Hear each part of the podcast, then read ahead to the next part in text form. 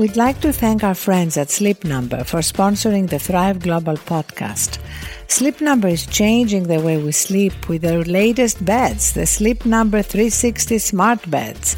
They automatically adjust on each side to keep you sleeping comfortably all night. Discover the difference at sleepnumber.com/thrive. Hello and welcome to the Thrive Global podcast on iHeartRadio. I'm so excited about my guest today. He's not just one of our most brilliant thinkers and chroniclers of ideas.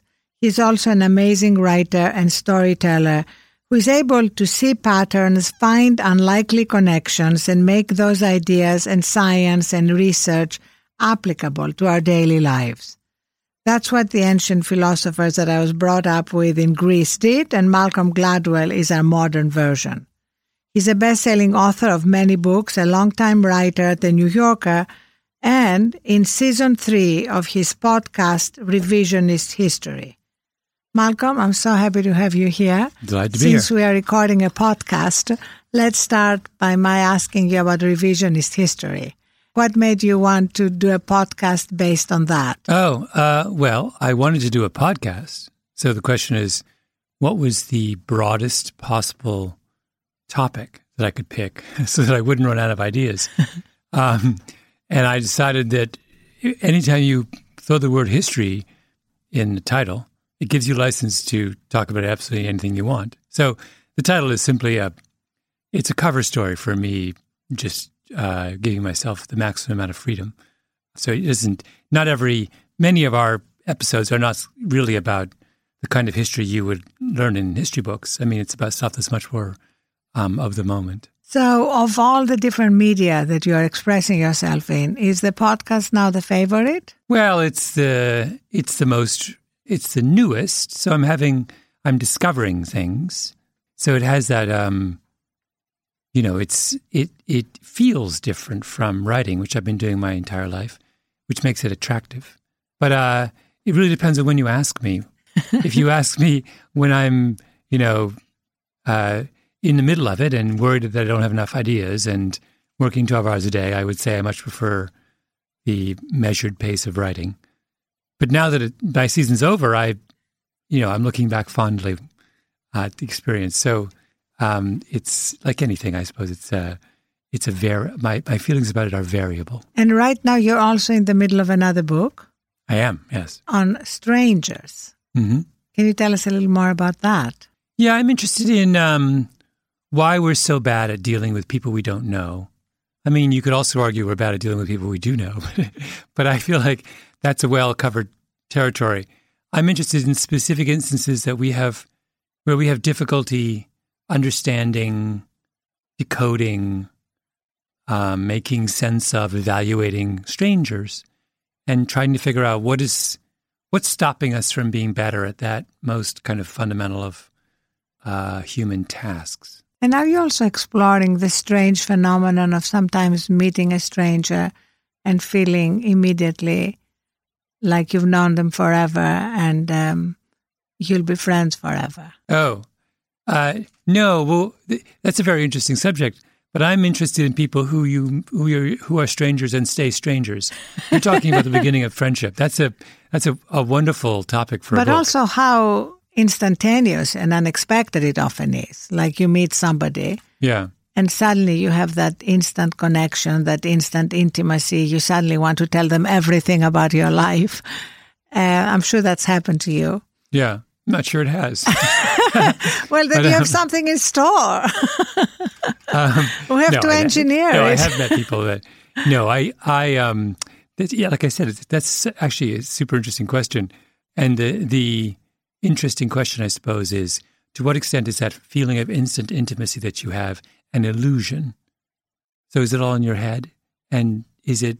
I mean, which isn't to say that it isn't real and doesn't facilitate the birth of the friendship, but what if all of those things that you imagine as drawing you to someone else are figments of your own imagination? Well, in a sense, you could say that falling in love is an illusion. Um, there is an element of an illusion if you sort of try and break it down into linear logic, it probably wouldn't add up. So this is like a kind of falling in love, except without the romance and the sex. Yeah. just the friendship. That's the fun stuff. Um, yeah. Uh, yeah. I suppose the other other interesting question would be to what extent is that driven by?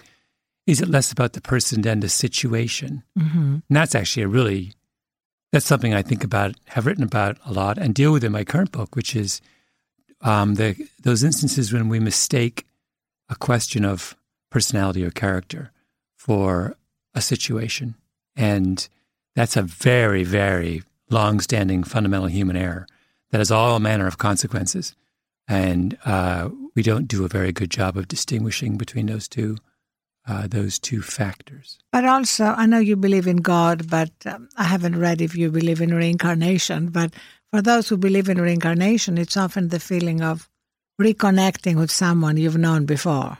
Oh, that assumes you're in your previous life you were a person as opposed to A dog. you know a rabbit. I don't know whether you've ever met a rabbit and had a feeling of great intimacy and understanding. Uh, My younger daughter did. She loved every rabbit she met. Maybe that's the explanation. you know, one other medium that you express yourself in amazingly well, and I've, I've, I've seen you many times do it, is public speaking. Mhm. And interestingly enough, you didn't start being a good public speaker. And I totally identify with that because I started by being a lousy public speaker. Plus, I was at Cambridge and I had a even worse Greek accent. So the whole thing was Mhm. an even more humiliating experience. So, what are the keys? What what can you tell to people who are still terrified of public speaking, who are more afraid of it than anything else, including death by mutilation? Um, can I tell them? Well, they're, uh, you know, the obvious boring point is there is no substitute for practice. So I have done a lot of public speaking over the years, and you know, my improvement is a linear function of the number of times I've done it. Um, once you can rid yourself of the anxiety, obviously the task becomes a lot easier. Although I don't think when I started out, I was um, I was terribly good. I was never an anxious public speaker for this for the sort of bizarre reason that the only thing I've really ever been anxious about in my life is race running races. I was a big runner as a child, and I races would fill me with anxiety for weeks beforehand.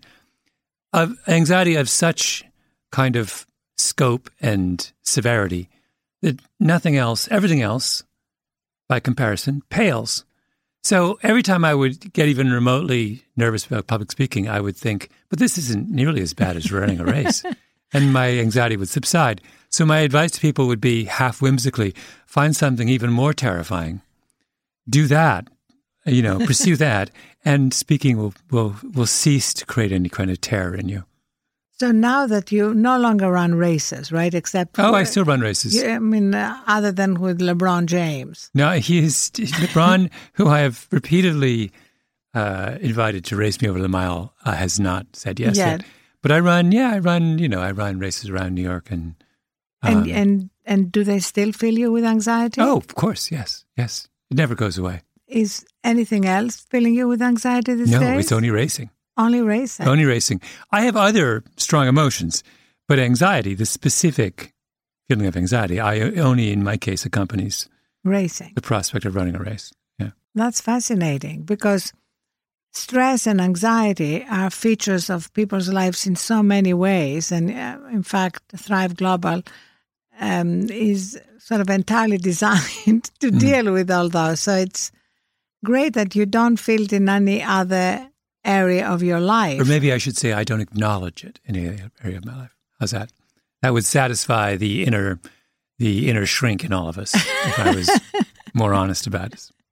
So, are there circumstances that make it less likely you'll be stressed, like having had a good night's sleep or having eaten the right food, or things that you can do to prepare for what potentially could be a stressful situation to Mhm. mitigate the stress? Well, you know, uh, it's a very interesting question. Um, I don't know whether I recognize events as stressful. That is to say, I understand that certain things, you know, certain responsibilities seem uh, to loom so large in your imagination that they can be a little scary.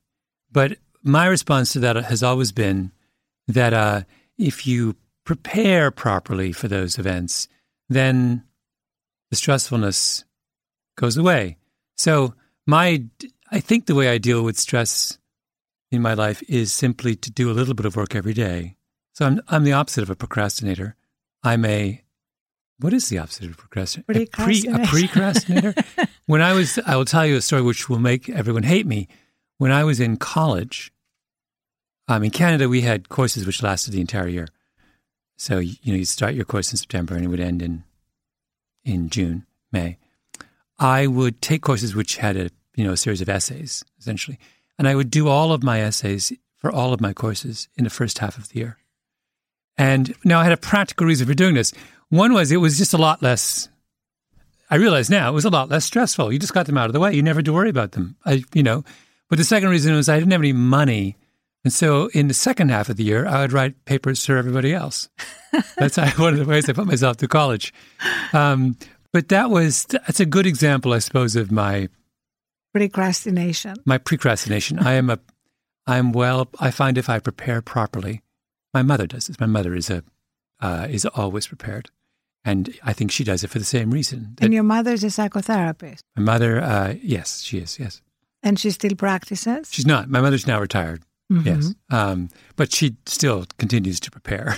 I don't think I don't think her preparation was linked to her career as a psychotherapist. I think it predated it, probably caused it, um, and is now post dating. And now, yes, she's now moved on. And does she um, practice her psychotherapy on you? Well, in a, in subtle motherly ways, but not explicitly. I mean, a truly smart psychotherapist would be too smart to practice their psychotherapy on their children, right? I mean, if you well, did that, then you're not much of a psychotherapist. You you would do it behind the scenes in kind of uh, you know in very uh, artful ways. Okay, we're now going to take a quick break to share a sleep tip brought to you by our sponsor, Sleep Number, because sleep makes the difference for a thriving mind, body, and soul. Today's sleep tip is to remember to breathe. Counting out a few slow breaths is one of the techniques I use when I'm having trouble falling asleep. One such version, the 478 method popularized by Dr. Andrew Weil, is rooted in the ancient Indian practice of pranayama. I love its simplicity. You inhale quietly through the nose for four counts, hold for seven counts, and exhale with whooshing sound through the mouth for eight counts. Even if deep breathing, light stretching, or meditation don't immediately put you to sleep, they can help calm and relax you, which is both a necessary precursor to sleep and a technique you can use to reduce stress during the day. This sleep tip was brought to you by Sleep Number, the bed that knows you, senses you, and adjusts to you. Only at sleepnumber.com slash thrive. Are there other things that you prioritize that help reduce stress or just generally make you more productive, enjoy life more? Like, where are you with sleep? What's your relationship with sleep like? I have, I have sleep and I are friends. I uh, sleep a lot. Do you all, have like a favorite I, number? Do you have an optimum number of hours? Eight to eight and a half. Mm-hmm. My, I come from a family of uh, of great sleepers. As a child, I realized in retrospect, I got an astonishing amount of sleep. I would go to bed at well into high school. I went to bed at nine o'clock. Um, in fact, I think not until my last year of high school did I stay up past nine or nine thirty. And I was not a, no one was an early riser. In our family, we all got up around eight. So I think I was getting 11 hours of sleep a night and well into high school. And I thought that was normal. I had no idea people stayed up that late. The the mantra in our household was that an hour of sleep before midnight was worth two hours of sleep after midnight. Which is scientifically proven now. Yeah, I have no idea. Yes. I, I, thought that was just something my father uh, invented to get us to go to bed earlier. But my parents also went to bed that early and woke up that late. And regarded anyone who either went to bed late or woke up early with horror. That was it was considered to be some sort of barbaric thing that people who um, weren't properly civilized did. And so I continue to sleep a lot, and of course I exercise. I try to exercise every day. That's probably an even more important component. But I'm realizing as I say all this that I am revealing how absurdly luxurious my lifestyle is. No, I think you're All I do is- you're you're revealing how important sleep is um, to performance because you're unbelievably productive. And yet, our culture is built on the delusion that in order to succeed and be productive and perform, you have to sacrifice sleep. And you have people bragging, you know, about how little sleep they get. We have Yeah. phrases like, you snooze, you lose, I'll sleep when I'm dead. The culture is beginning to change because there's now so much unequivocal science that this is false. Mm-hmm. But you're ahead of the time, and so are your parents. I mean, maybe we need a new postscript to 10,000 hours of preparation to A dozen hours of sleep. dozen hours of sleep. I'll tell you a story about my father, which sums up his approach to life. One of my favorite stories was he was a professor at University of Waterloo. He was offered a job at Yale. He went to visit see what it was like. Came back, and we said, "What was it like?" He said, "Oh, it was terrible." And we said, "Why? Why is it terrible?" He goes, "Well, I got there at nine o'clock in the morning. They were all at their desks. And when I left at five, they were still at their desks." the notion that you could be productive sitting at your desk all day was to him you know, it was antithetical. He was, I would point, I should say, an extraordinarily productive mathematician, one of the most productive mathematicians in his field. I never saw him work on the weekend, never saw him work past two or three in the afternoon, never saw him work before nine in the morning.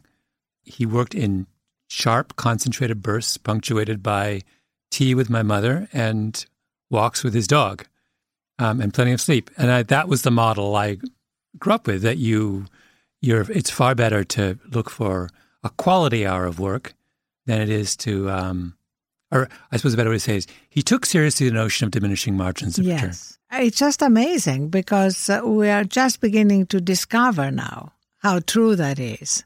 And in fact, we have a whole section of what we call new role models on Thrive that include people like Jeff Bezos, who wrote a piece entitled Why Am I Getting Eight Hours of Sleep is Good for Amazon Shareholders and analyze his decision making and how impaired it is. Again, the law of diminishing returns Yeah. when he's sleep deprived.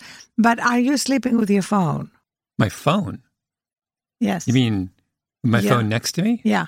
As if it was like a pillow that I would cuddle? Oh, not necessarily. no, my that. phone would be my phone is miles away. Why it's I wow, amazing! My You, you don't usually- realize how what a pioneer you are in this. Seventy percent of people sleep with their phones either on their nightstand or literally in bed with them. Yeah. That sounds to me absolutely barbaric. I didn't even know people did that.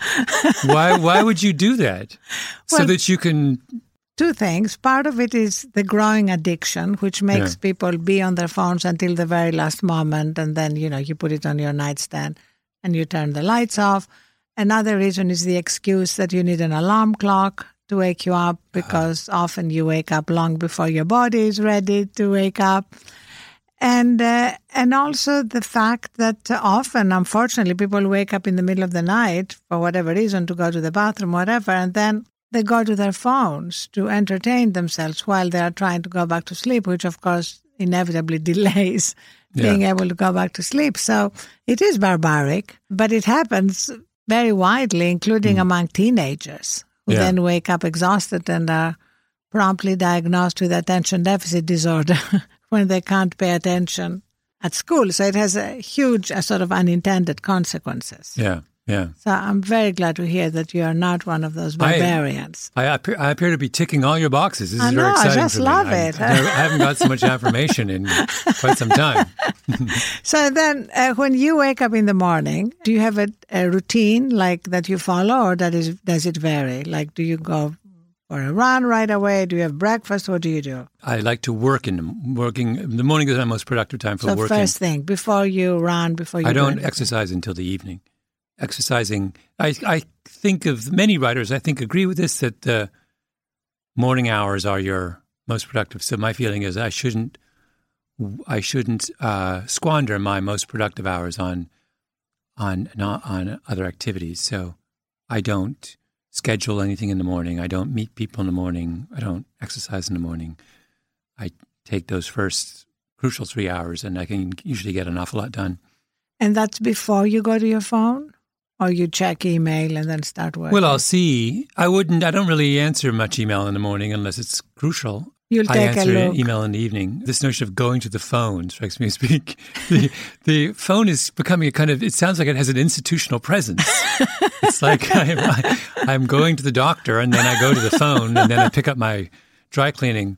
Um, no, my phone is becomes, I suppose, a part of my life uh, in the afternoons when. I mean, I will check. It, there's a certain point of the day when I do check. You know, things like, you know, who's called me, things like that. hmm Wow, I think Malcolm, you may just have to be our Thrive role model. thing is, if you don't answer people's texts and phone calls and emails right away, then they learn that and they understand. You just build into them an expectation that they're not getting it back right away. Everyone's happier. They don't have to respond to my response right away, and I don't have to respond to their response right away. So I just slowed down the process. It's a fantastic thing. If everyone observed the 24 hour rule for responding to emails, the world would be a much better place. So you are creating a more civilized cadence to your interactions with the world. Yeah. And when, by the way, if you get an instant response from me, then you know you're someone special. So I can actually signal, I can send an emotional signal with my emotion, with the speed of my response that most people cannot. Great. Well, we are, I I hope everybody in the world now knows that. And of course, running you've described as um, an amazing time to daydream. hmm That you treasure it because there's so little time left for da- daydreaming in our days. And did you discover that early on? Is that a new discovery? No, it's always been, you know, it's running has always been very appealing to me for that purpose, even when I was a kid. Um, as I've gotten older, I've run, I take longer and longer runs. And so you have more, you know, as a kid, I rarely ran more than, you know, I would run six miles. Now I run often 12 miles or so. It's the difference between being out for 45 minutes and being out for an hour and a half. So once the, se- the second hour of any run, the analogy, you know how the, the shrink will always tell you when the minute you start going three times a week, the quality of the hour changes. And in running, the mm-hmm. same is true. Once you pass the first 60 minutes, the quality of the experience changes sort of psychologically and mentally. You're finally calm and um, your mind can truly wander. You need to be pretty, not tired isn't the right word, but you, uh, you need to have run through your kind of normal reserves of energy before you get to that state. So for you, running is part of your uh, determination to preserve cognitive time. Yes, you. If you're going to write something, uh, for every I've often for every hour you spend writing, you need to spend at least two hours thinking about what you're writing. And so the question is, where the, where are those two hours? You need to find them and protect them against those who would take your hours from you. Um, so running is, in one way, it's simply a, sim- a it is a, de- a defense against the world. It's a chance for me to spend time with myself. And uh, for most people who are not as disciplined as you are, the world is encroaching on our time in more and more intense and demanding ways, uh, especially through social media. How do you manage social media? Well, I uh, I only do Twitter. I don't really do anything else. Um, and I do it relatively sparingly. I probably tweet once or twice a week. And I only follow maybe 30 people on Twitter. I'm constantly trying to follow fewer, not more. um, I don't do Facebook. I don't do Instagram. Although I follow, I think, five people on Instagram, mostly runners. That's pretty much it. Is there other social media? I don't do Snapchat. I'm probably 40 years outside of the demo. You don't do Instagram except following I follow some some people. runners. I don't yeah? really take photos, so Mhm. it seems pointless for me to do Instagram. I don't really understand Facebook. Never really understood it. And Twitter, I think, is useless, but enjoyable. I always find the notion that somehow the Russians insidiously influenced our electoral process through their sly use of Twitter to be so preposterous. It's like, really, Twitter? Who, who, first of all, no one reads their Twitter. How can they? Most people I know, the only person who reads their Twitter is me. Why? Because I follow 30 people on Twitter. No one follows 30 people on Twitter. Everyone else is following 10,000. If you follow 10,000 people on Twitter, you effectively follow no one on Twitter, right? So the Russians supposedly sending out like tweets. Who read them? I mean, it's just the whole thing is preposterous. Twitter is a, a complete and utter waste of time, but nonetheless, it can be quite enjoyable. So you think that the Russians more easily influence people through Facebook? I think they more influence, more easily influence people through Fox News. Well, the, the Fox News didn't need any help from the Russians. but uh, no, I don't deny that they influence the election in subtle ways. I don't think Twitter is one of them. If if someone wanted to influence an election in America, why wouldn't they just hack into a ballot box and change the result? It's actually not that hard to do. It's definitely harder. Not harder than buying ads on Facebook. Yeah, I, I remain incredibly skeptical that buying ads on Facebook is terribly meaningful unless you're selling, you know, party favors, um, which they were not doing. It's one thing to sell someone a product that they're looking for. It is quite another to change their minds about something. You know, the principal effect of that kind of ideological advertising is merely to reinforce people's pre existing ideas. So, did Russian interference in social media convince people who were already pro Trump to be more pro Trump? Sure. But is that an accomplishment of any great consequence? No, it's just. I think it's a question of whether did they convince them to be more pro Trump to the point of showing up and voting? You know, did they convince Yeah. them to do something that involved an action rather than simply strengthening I an opinion? Yeah, I sincerely doubt. I don't. I don't think that Twitter and Facebook ads can get people to vote. I think you vote when you. Um, it's a habit in your life, something that you have. I mean, I think there's all kinds of much more profound reasons why people vote. It, one of the things that has always amazed me about people's approach to social media is that they confer on social media magic properties of persuasion that no one has ever conferred on any other form of. Like, they speak about it like the way people in the Middle Ages spoke about various, you know, spiritual relics. If you touch the Virgin Mary, you will be healed. Like it's that level of like this is crazy. Like if you read the Twitter, your mind will be forever altered. Right? It's like it's the same said in the same tones. It's just the whole thing's nonsense. Even if that is nonsense, there's a lot of evidence now that it affects mental states. That, uh, Oh, especially that. among teenagers, spending Yeah. too much time on social media makes them more depressed, more anxious, comparing their lives to the highlight reel of somebody else's life. So those are sort of real facts. So there is a Yeah. there is a, a, danger in that sense. Yes, that's not so much the content as it is the medium itself. So I, I witnessed the following thing in Los Angeles not long ago. I was sitting outside at a little coffee shop. A mother comes in with a three year old, buys the three year old some ice cream. The three year old sits down to eat the ice cream, and the mother first takes his picture, then makes a video of him eating the ice cream. And then he continues to eat the ice cream, and she circles behind him and shows him the video that she had just made of him eating an ice cream. Now, there is zero chance that dealing with your three year old in that way is is not isn't, isn't going to screw up your three year old. Like what you're just producing some kind of bizarre self obsessed narcissist. If the kid is somehow made to believe that the act of eating an ice cream is worthy of his mother videotaping it, and then he's made to watch it. Is it like it's just the whole thing was so bananas? Like that's I wanted to scream, Are you crazy? Like talk to your child. Like give him a book to read, or even let, just let him sit there and eat the ice cream, like enjoy the ice cream. Does the whole thing have to be memorialized? So yeah, that's that's nuts.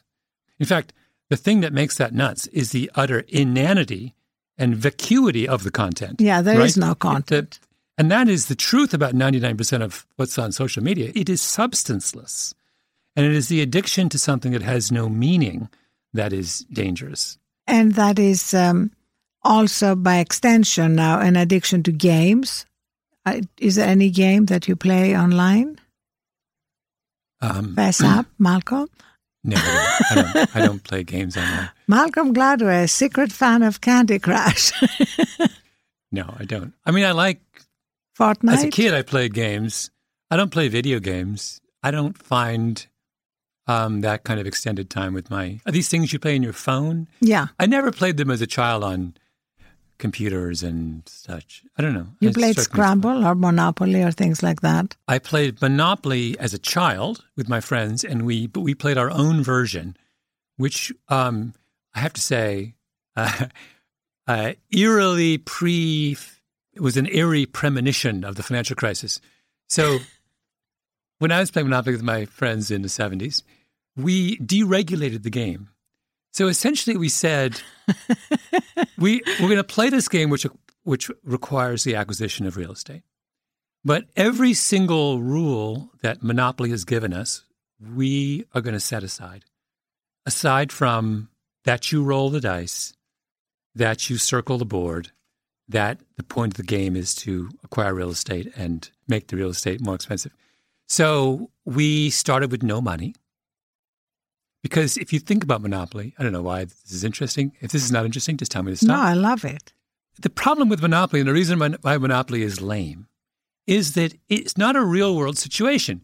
You give someone $1,500 to start, and that means that everyone on their first four or five circles of the board buys every property they land on.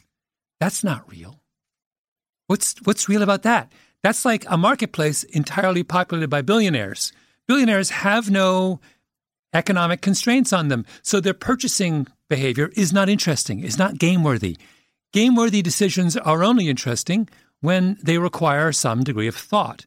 Thought accompanies financial scarcity. Monopoly, if you start with no money, is super interesting. So you go into debt, you have to create complicated financial instruments to survive. you sell, you land on a property and you sell the rights to, or you haven't landed on a property and you see that someone else desperately wants that property, so you preemptively sell them essentially a derivative so that when you lend on that property, they can buy it from you, right? So what we constructed, and we were only like nine or 10, was this incredibly complex series of financial instruments that one would naturally create in the absence of liquidity because we remove liquidity from the game. Our games um, were fantastically interesting and they would only take about an hour and a half and they would have this this level of financial complexity such that when the financial crisis finally happened i was like oh surprised it took this long. I would have thought since we were doing this in the 70s that america would have come to a, and by the way our our games always ended in essentially a version of the financial crisis. That someone would become so completely outrageously encumbered in all kinds of debt that the game would collapse so we know what happened to you. What happened to your friends who played the game with you? Well, what are they doing now? Terry is a uh, tenured professor at Harvard in Russian history. Fred runs some complicated business somewhere. I should just move to Michigan. But they are both very successful. I believe, this was good training. yes, I, I, it seems incredibly good training. Definitely better than watching yourself eat ice cream. Yes, so you actually have a lot of advice for CEOs and um, people in business about how they can improve their performance and their company's uh, bottom line, including uh, introducing the concept of reflective practice in their lives, eliminating strict work hours. What do you think is the most important advice you can give people who are in business, yeah. who are running businesses? Well, I mean, I'm not sure I can give advice because my rules for living are very much um, uh, a product of what I do. So I don't really have people working for me. I don't really have an organization. And I do creative work that has amorphous deadlines. And but you don't have researchers? Not really. I mean, I have an assistant does stuff for me. I have an assistant who, when I ask her to do things for me, we always uh, call the, the, the tagline on the interview is always magic powers because I assume I assume that whatever task I give her uh, requires magic power. Like making a restaurant reservation? No, no, no, no more stuff than that. Um, but uh, no, I don't really have meetings ever. Well, I do with the podcast more so. I have a, uh, I have a team there, but then we don't meet that often. So, but anyway, my point is, my life in no way resembles the life of a CEO. Who a CEO is someone who has to have constant interaction with lots of people. So I don't know whether if you were if someone runs, you would notice you run organizations. People who run large organizations can't go off for twelve mile runs in the middle of the afternoon, can they? Or well, they, they might can, actually be more effective if they followed your dad's advice. You know, you break off your work to have tea with your wife or go for a run and return recharged. I'm a big believer in that. Yeah, yeah.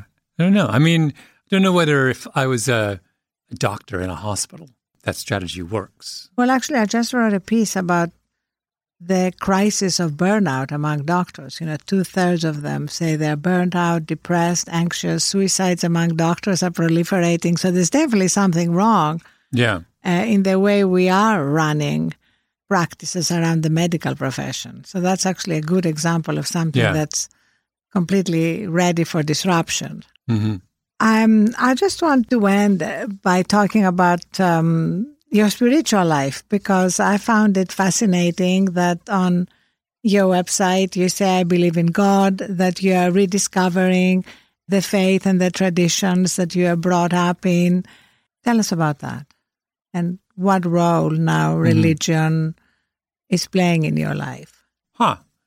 Uh, it's not something I talk about a lot because it's largely private stuff. But um, I mean, I grew up in that in a religious, uh, serious religious tradition, and I find the discipline and practice of thinking of the world outside of uh, oneself as enormously important. That at its heart, I think religious practice is about putting God at the center of things and not yourself. And that is the single most important thing I think human beings can do. It is clarifying and liberating and uplifting and all kinds of um, important things. So that's the simplest way I would describe the appeal of of spirituality in my life. And I think perhaps to link back to what you're saying before, the reason that is a very on a high level, that is a way of dealing with things like stress. I think that a lot of the stress that people feel, uh, they feel because they have put themselves at the center of their own universe. When you remove yourself from that place, you, I think, a lot of the pressure subsides. I love that and totally believe in that. And for me, a related uh, fact is um, what Socrates called practice death daily, um, or the Romans called memento mori, and carved MM on trees and statues. So it's also uh, the constant reminder that we are mortal Yeah. and uh, this all is going to end. And uh, if you put yourself at the center of everything, that's kind of terrifying. Yeah. You've said once that um, you expect to go to a better place when you die. I hope so. So is that real? I mean, do you think about it, or do you never think about I mean, I it? don't. I, it's. I, I think it's. Um. It's not terribly useful to think about it. I think our energies are, are all best spent trying to make the, the best of the world that um, we're in at the moment, um, and just um, have some faith that there's something beyond it. But there's some connection between, let's say, the loneliness epidemic and putting yourself at the center of everything, and some connection between the fact that we're more and more disconnected from a real sense of spirituality and the opioid crisis, a lot of these manifestations of, of trying to deal with that existential angst. Mm-hmm. Mm-hmm. Yeah. Yeah. I think that's probably true. Do you discuss it with your parents? Do you talk about religion, or is that something that's more individually practiced? More, I think, individually uh, practiced. Yeah. I th- I'd love to to hear a podcast in the fourth season of Revisionist History about religion. Well, we did one in the first season on a a 98 year old Mennonite pastor called Generous Orthodoxy. That was uh, one of my favorites. And what was the theme? I didn't listen to that. It was about a man whose uh, son was gay, and he's a pastor in a Mennonite church, and he ignored his church's ruling and married his son, uh, presided at the wedding of his son, and uh, had his his at the age of ninety eight was stripped of his status as a minister, and it was all about how graciously he dealt with that penalty. It was all about what is the correct attitude we should take when we're trying to change an institution. He was an extraordinary figure. I'm going to um, listen to it as soon as I get on my treadmill tomorrow. Good. Good. And Malcolm, thank you so much for bringing so much grace to everything you do, to your work, to your speaking, to your writing. And thank you for really enriching our culture. Thank you. It's been a real pleasure. Thank you so much for being here, Malcolm. And to everybody listening, be sure to subscribe to the Thrive Global podcast with iHeartRadio on your favorite podcast app and stay tuned to thriveglobal.com and iHeartRadio for updates on new episodes. And in the meantime, go to thriveglobal.com for tips to start thriving today. And also thank you to our sponsor, Sleep Number. If you are not sleeping well, it could be your mattress. The Sleep Number bed knows, senses, and automatically adjusts to keep you sleeping comfortably. This is not a bed, it's proven quality sleep. Discover the difference at sleepnumber.com slash thrive.